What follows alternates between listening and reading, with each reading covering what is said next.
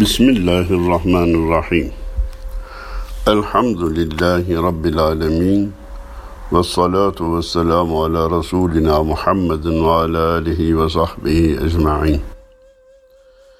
Erkam Radyomuzun çok kıymetli dinleyenleri, hepinize hayırlı cumalar diliyor, selamlarımı, muhabbetlerimi, saygılarımı arz ediyorum efendim. Değerli dinleyenlerimiz, son zamanlarda bendenizden vakıf konusunda bir konferans, bir konuşma hazırlamam istendi.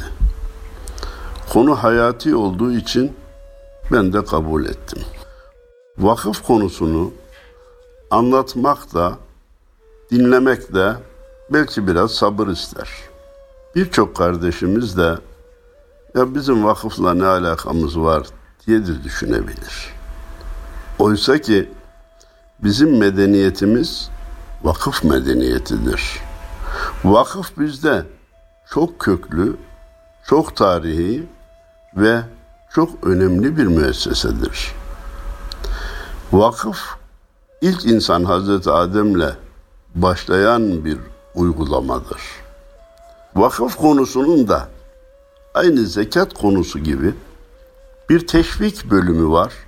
Ya vakfınız olsun bir vakıf kurun, maddi durumunuz müsaitse ya da kurulmuş vakıflara yardımcı olun, onların devamını temine çalışın şeklinde. Buna birkaç da örnek vererek dinleyenlerimizi, cemaatimizi, kardeşlerimizi teşvik edebiliriz. Bir de işin hukuki bölümü var. Asıl orayı anlatmak hem biraz zor hem de hayati önem taşıyor. Vakıf nedir? Kimler yönetir? Yönetenler nelere dikkat etmelidir? Vakfedilen malın satılma, alınma, başka bir mülkiyete geçme imkanı var mıdır? Gibi sorular çok önemli cevap bekleyen sorulardır. Bunun için dinleyicisi biraz az da olsa bendeniz eğer bitirebilirsem bu hafta bitiremezsem gelecek haftaya da devam etmek üzere vakıf konusunda hazırladığım konuşmanın notlarını sizlere iletmek istiyorum. Önce vakıf nedir?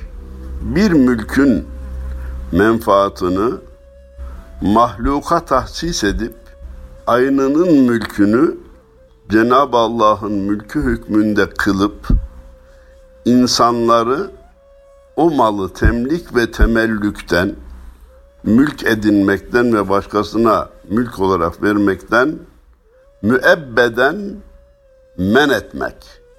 Yani ebediyen yasaklamak. Yani o malı alınmaz, satılmaz, miras olarak kimseye intikal etmez ve başka birine o vakfedildikten sonra başka birine de bağışlanamaz hale getirmektir. Tarif biraz uzunca geldi ama çok önemli. Bir mülkün menfaatını mahluka, yaratılmışlara, bu bazen insan olur, bazen hayvan olur, çeşitli şekillerde olabilir. İleride teferruat vereceğim. Menfaatını, gelirini bunlara mahlukata tahsis edip, onlara yöneltip, mülkün kendisinin mülkiyetini Cenab-ı Allah'a havale kılıp, artık kimsenin alamaz, satamaz hale getirilmesine vakıf deniliyor. Ya ne demek vakfedilen bir gayrimenkulün veya menkulün mülkiyetinin Allah'a tahsis edilmesi? Zaten yerde gökte ne varsa hepsi Allah'ın değil mi? Maliki hakiki Allahu Teala değil mi? Amenna ve sıddıkna. Ama buradaki mülkiyeti Allahu Teala'ya havale etmek demek alınamaz, satılamaz hale getirmek demektir. Yoksa efendim başka haşa başka şeylerin mülkü Allah'ın değil de sadece vakfedilen malın mülkü Allah'a ait oluyormuş anlamında değil. Yani ileride almak satmak isteyen olursa kardeşim mülk Allah'ın sahibini bul al deme engelini ortaya koymak için. Şimdi alınamaz, satılamaz, bağışlanamaz dedik. Diyor ki bir başka madde.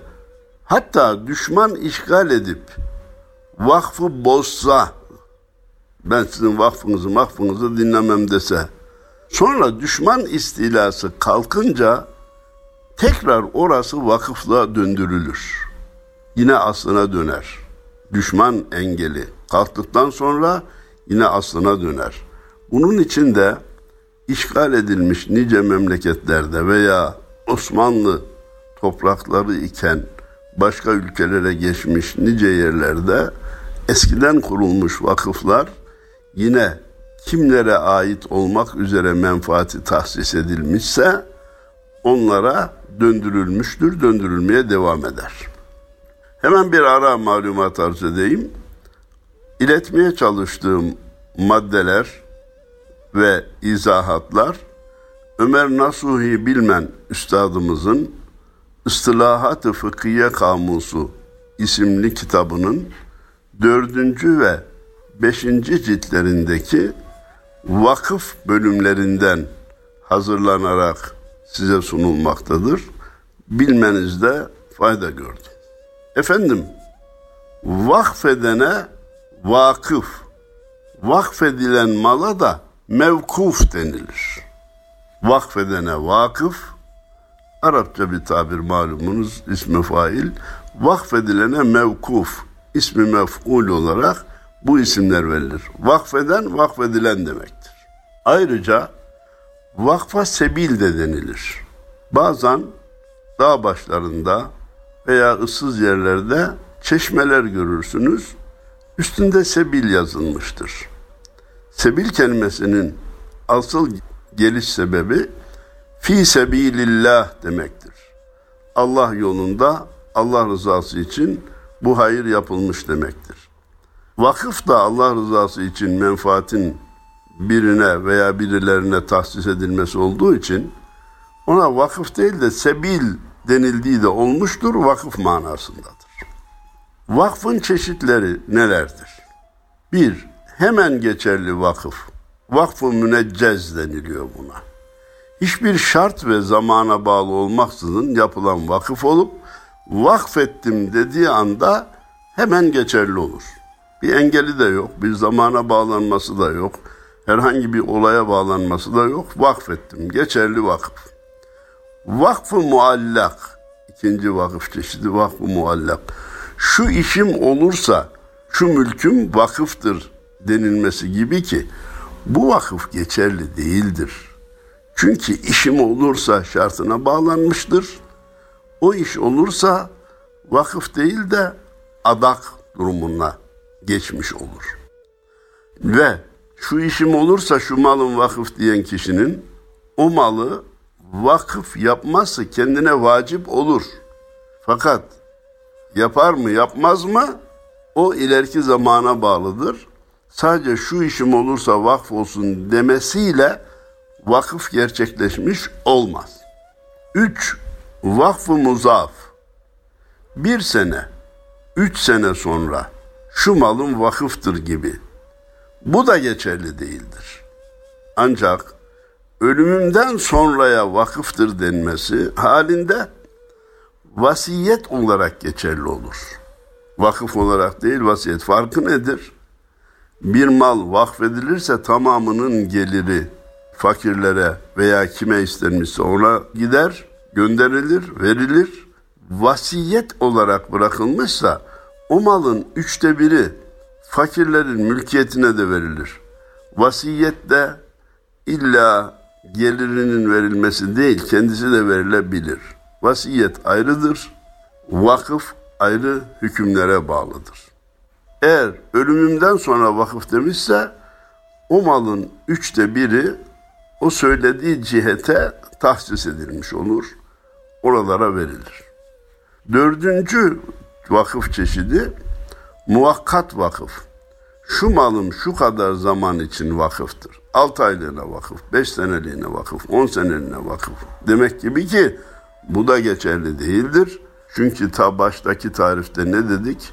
Müebbeden, ebediyen kaydıyla tahsis edilecektir. Süreli kayıtlar geçerli değildir. Hisse-i şaia veya müşterek mülklerin vakfedilmesi ki hem hissesi kadar hem de ancak ortakların rızası ile geçerlidir. Ancak böyle mallar mescit ve mezarlık gibi şeyler için vakfedilemez. Çünkü hangi bölümünün vakfedildiği belli değildir. Hisse-i nedir? Ortaklardan her birinin mülkünün o malın neresinde olduğu belli olmayan 30 dönüm arazide 10 kişi ortak. Tamam da ifraz yapılmamış, ayrım yapılmamış. Hangi bölümü hangisinin belli değil. Her bir zerrede 10 ortağında hissesi var. Buna hisse-i şayya diyoruz. Böyle bir durumda veya müşterek mülkiyet. O nedir? Babadan intikal etmiş evlatlara fakat bölüşmemişler. O miras olan bağ, bahçe, tarla müşterek mülktür. Onda ki hüküm biraz daha farklıdır. Böyle mallar vakfedilmesi halinde diğer ortaklar da razı olursa geçerlidir. Tamam bunu anladık. Ama mescit ve mezarlık olarak vakfedilemez. Çünkü vakfeden kişinin sahip olduğu bölüm belli değil. Bir yere mezar eşilecek, bir yere oraya mescit yapılacak. Hangi bölüm olduğu belli olmadığı için bu vakıfta geçerli değildir. Aklı başında olmayan kişilerin yapacakları vakıflar geçersizdir. Demek ki vakfedebilmek için bulu şart olduğu gibi bali olmak, akıllı olmak da şarttır. Bu durum bu cümleden olmak üzere bugün Alzheimer hastalığına müptela olanların yaptığı vakıflar geçerli değildir. Bu hükmün faydası nedir? Ya babamız Alzheimer oldu, falan yerdeki tarlamızı vakfettim demiş. Ama aklı başında değil, geliyor gidiyor. Bu vakıf geçerli değildir, o mal mirasçılarındır. Efendim, bir kişinin aklının başında olmaması için, aklı başında değil kabul edilmesi için, illa bütün zamanlarda ne dediğini bilmez halde olması şart değildir. Ya zaman zaman aklı gidiyor, zaman zaman yaptığını bilemiyorsa o kişi akil değildir, yaptığı tasarruf da geçersizdir. Efendim, bir başka maddeyi arz ediyorum. Vakfedilen şeyin kesin belli olması gerekir. Malımın yarısını vakfettim. Sahip olduğum zeytin ağaçlarından 20'sini vakfettim dese vakıf olmaz. Hangi 20'si, hangi yarısı bunların belirtilmesi gerekir. Vakıf konusunda önemli bir madde de vakfiye maddesidir. Ne demek o? Vakfedenin koyduğu şartlardır ki hakimin hükmüyle kesinlik kazanır ve değiştirilmesi, azaltılması, çoğaltılması caiz değildir. Ana kural şudur. Vakfedenin şartı Allah'ın şeriatı hükmü gibidir. Onu kimse değiştiremediği gibi vakfedenin şartını da kimse değiştiremez. Ne denilmek istiyor? Diyelim ki bir insan benim falan yerdeki tarlamın geliri göçmen kuşlardan ayakları kırılanların tedavisinde kullanılmak üzere vakfediyorum dese, daha sonra bir deprem oldu, bir felaket oldu, insanların o paraya ihtiyacı var. Ya şurada hayvanların ayağına sarf edilecek bir vakıf var ama bugün bir felaket oldu. İnsanların ayakları kırık olanlara bunu sarf edelim, insanların tedavisinde kullanalım denilemez. Çünkü vakfeden ayağı kırılan kuşlar için vakfetmiştir. Vakfeden kediler için vakfetmiştir. Vakfeden sokak köpekleri için vakfetmiştir. Her neye vakfettiyse onun değiştirilmesi mümkün değildir. Hatta bu değişikliğe vakfedenin kendisi bile sahip değildir, yetkili değildir. Çünkü Vakfettikten sonra o vakfın mülkiyeti kendinden çıktığı için mülkünde olmayan bir mal hakkında tasarrufu da geçerli değildir. Dikkat! Vakıfnameyi nereye harcanacağını ilk tayin ettikten sonra vakfı yapan bile değiştiremez. Çünkü mülk Allah'ın olmuştur. Bir başka maddeye geçiyorum. Vakfı yönetenler. Bir, mütevelli diyoruz. Vakfın işlerini umum hukuka ve vakfedenin şartları çerçevesinde ama mutlaka vakfın menfaatını gözeterek yürütmek üzere tayin edilen kişi veya kişilere mütevelli denir. Bu ben falan yeri vakfediyorum. Buranın mütevellisi oğlumdur, mahallenin muhtarıdır, mahallenin imamıdır gibi tayin edilen kişiler bu vakfı yönetir. Kirasını, gelirini, ziraat ürününü toplar ve istenilen yere dağıtır. Ama şartımız ne? Vakfın menfaatini gözeterek yapacak. O kadar vakfın menfaatini kollayacak ki vakıf bir bağda meyve veren ağaç altındaki üzüm teveklerine zarar veriyorsa ağacın meyvesi verdiği zarardan fazla ise ağacı kesmeyecek. Ağacın verdiği meyve aşağıdaki zarardan daha fazla. Öyleyse bu ağaç yaşasın. Ama ağacın aşağıya verdiği zarar kendi verdiği meyveden daha fazlaysa bu ağacı kesecek. Yani sırf vakfın menfaatini düşünerek hareket edecek. Buna mütevelli diyoruz. Yetkili demek. Vakfın kayyımı, mütevelli emrinde vakfın işlerini yürüten kişi veya kişilerdir. Memurlar, işçiler vesairedir. Toplayın, şey, satın, getirin, şöyle dağıtalım diye. Neyi satacak? Ürünü satıp gelirini dağıtacak veya kirayı toplayıp getirecek, geliri dağılacak. Vakfın nazırı, mütevellinin işlerini takip edip bu konuda rey sahibi olan kişi demektir. Bugünkü tabirle kontrol veya disiplin heyeti anlamında bir görevdir. Bunlar, bunu yapanlara da vakfın nazırı deniliyor. Vakfı kontrol eden. Hademe-i evkaf, vakıfta hizmet gören işçi ve memurlardır. Bunlar da hademe-i evkaf. Efendim, Osmanlı zamanında camilerde mukayyimlik, müezzinlik, imamlık, hatiflik yapanlara hademe-i hayrat denilirdi. Hayır müesseselerinin hizmetinde olan kişiler. Onlar da bu hizmetlerine karşı maaş alabilirler. Efendim, vakfın rükünleri var. Yani olmayınca olmaz hükümlere rükün diyoruz. Namazın farzları, rükünleri var ya, şartları, rükünleri var. Abdestin farzları, abdestin rükünleri gibidir. Neymiş peki vakfın rükünleri? Bir, vakfeden olacak ortada. İki, vakfedilen olacak. Üç, kimlere veya nereye vakfedilmiş ise o belirtilecek. Dört, vakfettim sözünden ibaret olmak üzere bir kesin hüküm beyan edilecek. Vakfeden, vakfedilen mal kime vakfedildiği ve vakfettim cümlesi vakfın rükünleri olmayınca olmaz hükümlerindendir. Dilsiz adamın işareti de vakıf için geçerlidir. Vakfettim manasına yapacağı işaretler geçerlidir. Sadece niyetle vakıf olmaz. Bir kişi bir mülkü vakfetmek niyetiyle almış olsa bile aldıktan sonra vakfettim demedikçe bu vakıf geçerli olmaz. Ya alırken vakfetmek üzere almıştım, o niyetle almıştım. Hayır aldıktan sonra senin mülküne geçtikten sonra vakfettim dedin mi demedin.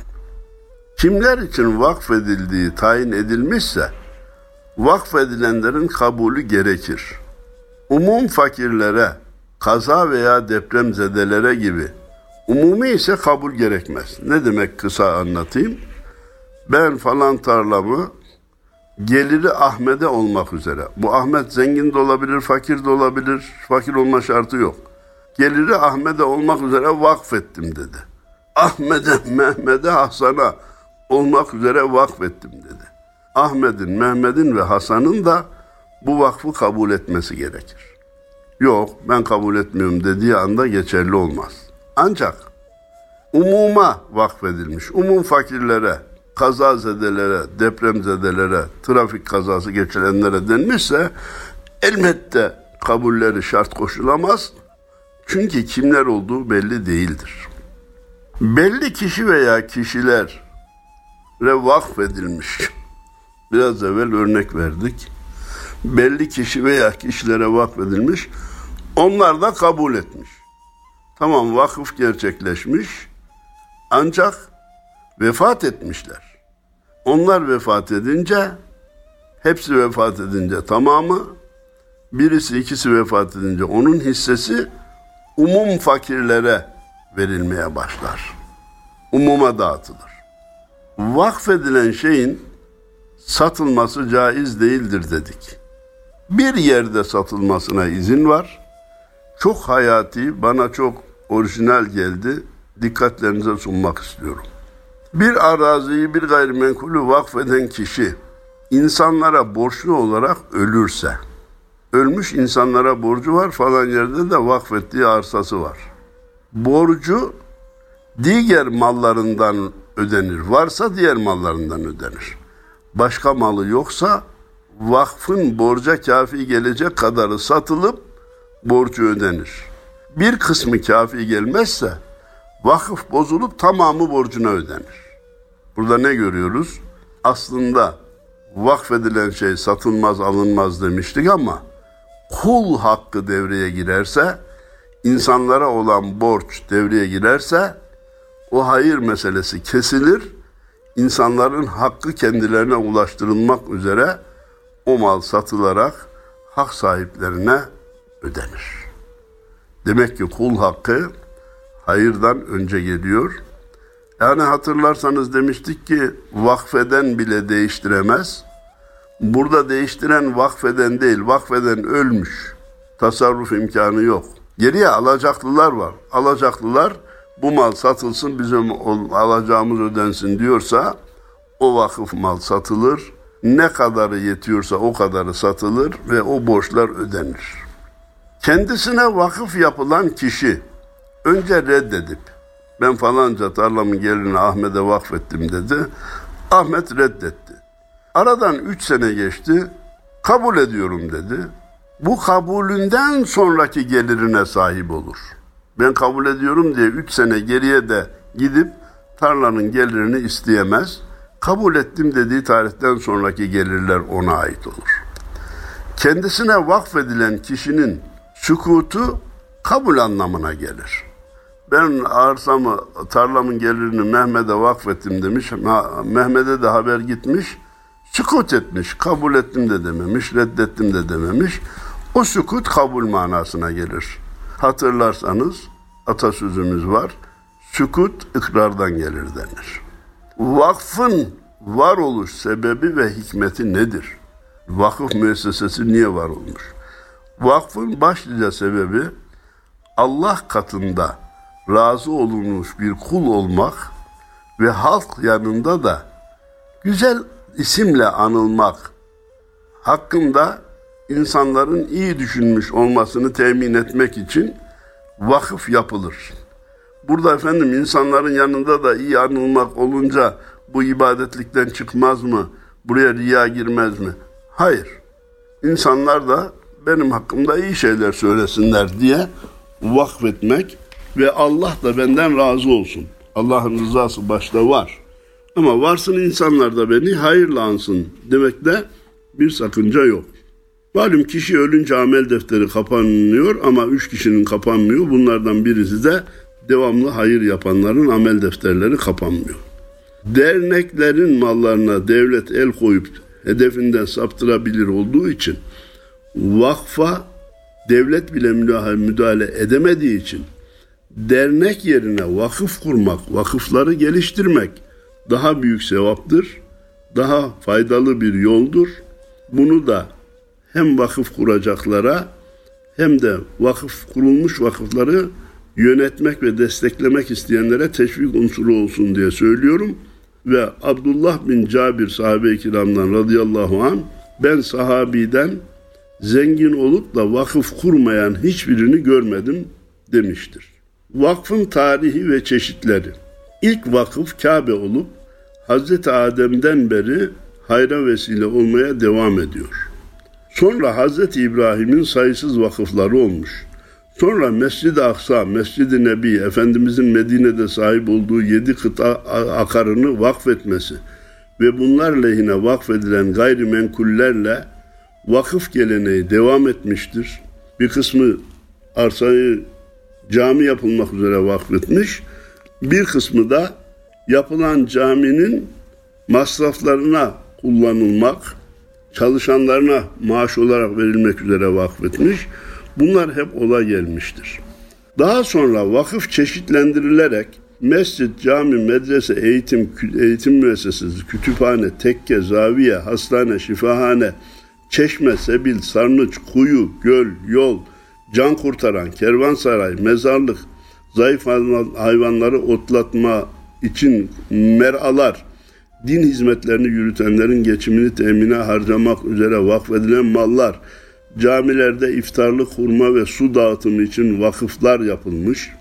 Hatta ecdadımız fakir kızlara çeyiz hazırlanması, fakirlerin cenazesinin kaldırılması, yetim ve fakirlere bayramlık elbise alınması, ayağı kırılan kuş veya sakatlanan hayvanların tedavisinde kullanmak üzere vakıflar kurmuş, hizmetçilerin kırdığı testi ve bardakları ödemek, cezasını çekip çıkmış olan mahkumlara yardım etmek e, için de vakıfların kurulduğunu görüyoruz. Başta ne dedik? Biz vakıf e, medeniyetine sahibiz. Bizim medeniyetimiz vakıf medeniyetidir. Vakıf İslam'da çok önemlidir. Vakıf hakkında muhtelif hükümleri hızla okumak istiyorum. Bir Müslüman vakfiyesinin gelirini gayrimüslimlere vakfedeceği gibi İslam diyarında bulunan bir gayrimüslim de Müslümanların lehine vakıf yapabilir. Ben şu arsamın gelirini bizim mahalledeki Hristiyanlara harcamak üzere vakfettim diyebilir. Bir Hristiyan da ben malımı Müslümanlara harcamak üzere vakfettim diyebilir. Nitekim işte kiliselerin cami olarak kullanılması da buradan kaynaklanmaktadır. Bu cümleden olmak üzere kaymakamlıklardaki Sosyal Dayanışma Vakfı'ndan gayrimüslim vatandaşlara yardımda bulunulması da gayet normaldir, hiçbir sakınca yoktur. Yeter ki gayrimüslimlere zekat olarak verilmesin. Vakfa zekat olarak verilmişse bir para veya mal o gayrimüslimlere verilmez. Onun dışında vakfın gelirlerinden gayrimüslimlere aktarmak caizdir. Vakfedilenin akıl bali olması şart değildir. Çocuğa da vakıf yapılabilir. Menfaati falan çocuklara, delilere de vakfedilebilir. Vakfedenin akıllı olması şarttır. Vakfedilenin akıllı olması şart değildir. Mütevelli bir kişi olup hakim yanına ikinci kişiyi tayin etse bu tayin birincinin ihanetinden dolayı ise ikinciden izin almadan birinci hiçbir iş yapamaz. Ama ihanetinden dolayı değil, bir su istimalinden dolayı değil, sırf işleri hafifletilsin diye hakim ikinci bir kişiyi mütevelliye ilave etmişse birbirine danışmadan da iş yapabilirler. Bir vakfın hem mütevellisi hem nazırı kontrolü olsa ikisi birbirinden müstakil karar veremez. Hem mütevellisi var hem nazırı var. Bu nazırı niye koyduk biz? Kontrol etsin diye. Öyleyse kontroldan izin alacak, yaptığı işleri onaylatacak. Çünkü ikisi birden vekil tayin edilmiş olur.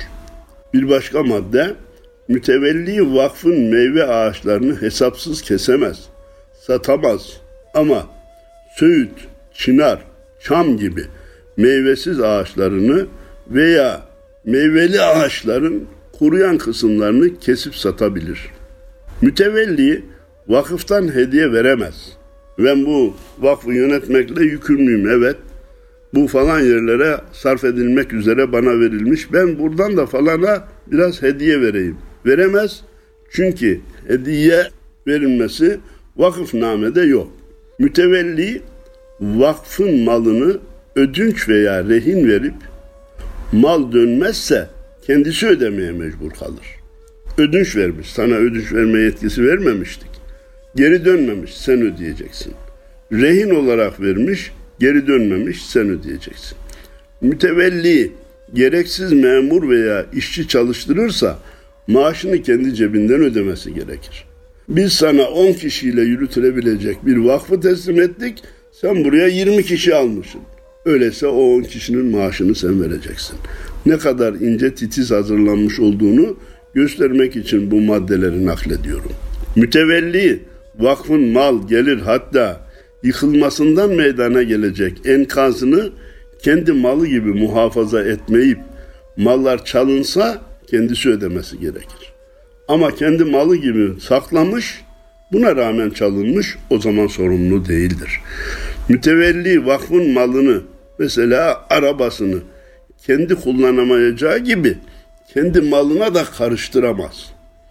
Mütevelli ölürken vakıf malından şu kadar zimmetime geçti dese, aklı da başındaysa mirasından o miktarı bugünkü değeri kadar alınarak vakfa iade edilir. Ancak mirasçılar inkar ediyor. Hayır babam öyle söyledi ama babamın zimmetine hiçbir vakıf malı geçmiş değil. Bu yanlış söyledi. Öyleyse mirasçılara ispat edin denilir. Eğer ispat edemezlerse yemin teklif edilir. Yemin ederlerse o mal vefat eden mütevellinin mirasından alınmaz mirasçılara doğrudan geçmiş olur. Vakfın kiracısı tamirat için harcadığı miktarları sadece sözle beyan edemez, mutlaka evrakla ispat etmesi gerekir. Mütevellinin hesapları belli aralıklarla incelenir. İhaneti tespit edilirse hakim tarafından görevden uzaklaştırılır.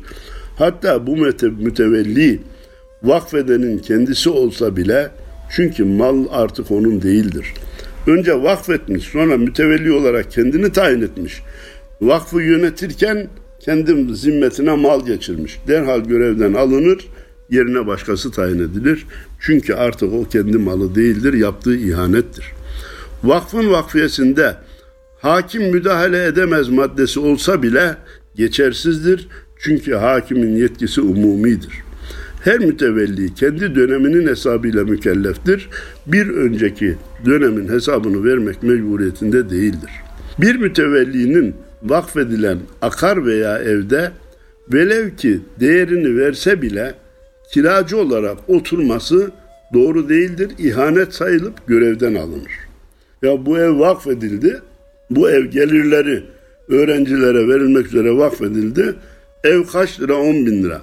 Ben de 10 bin liraya oturuyorum dese bile, evci misil verse bile kendinin oturması caiz değildir. Burada gizli menfaat var demektir. Bir mütevelli vakfın akarı hakkında benim diye iddia edip ispat edemezse azledilir.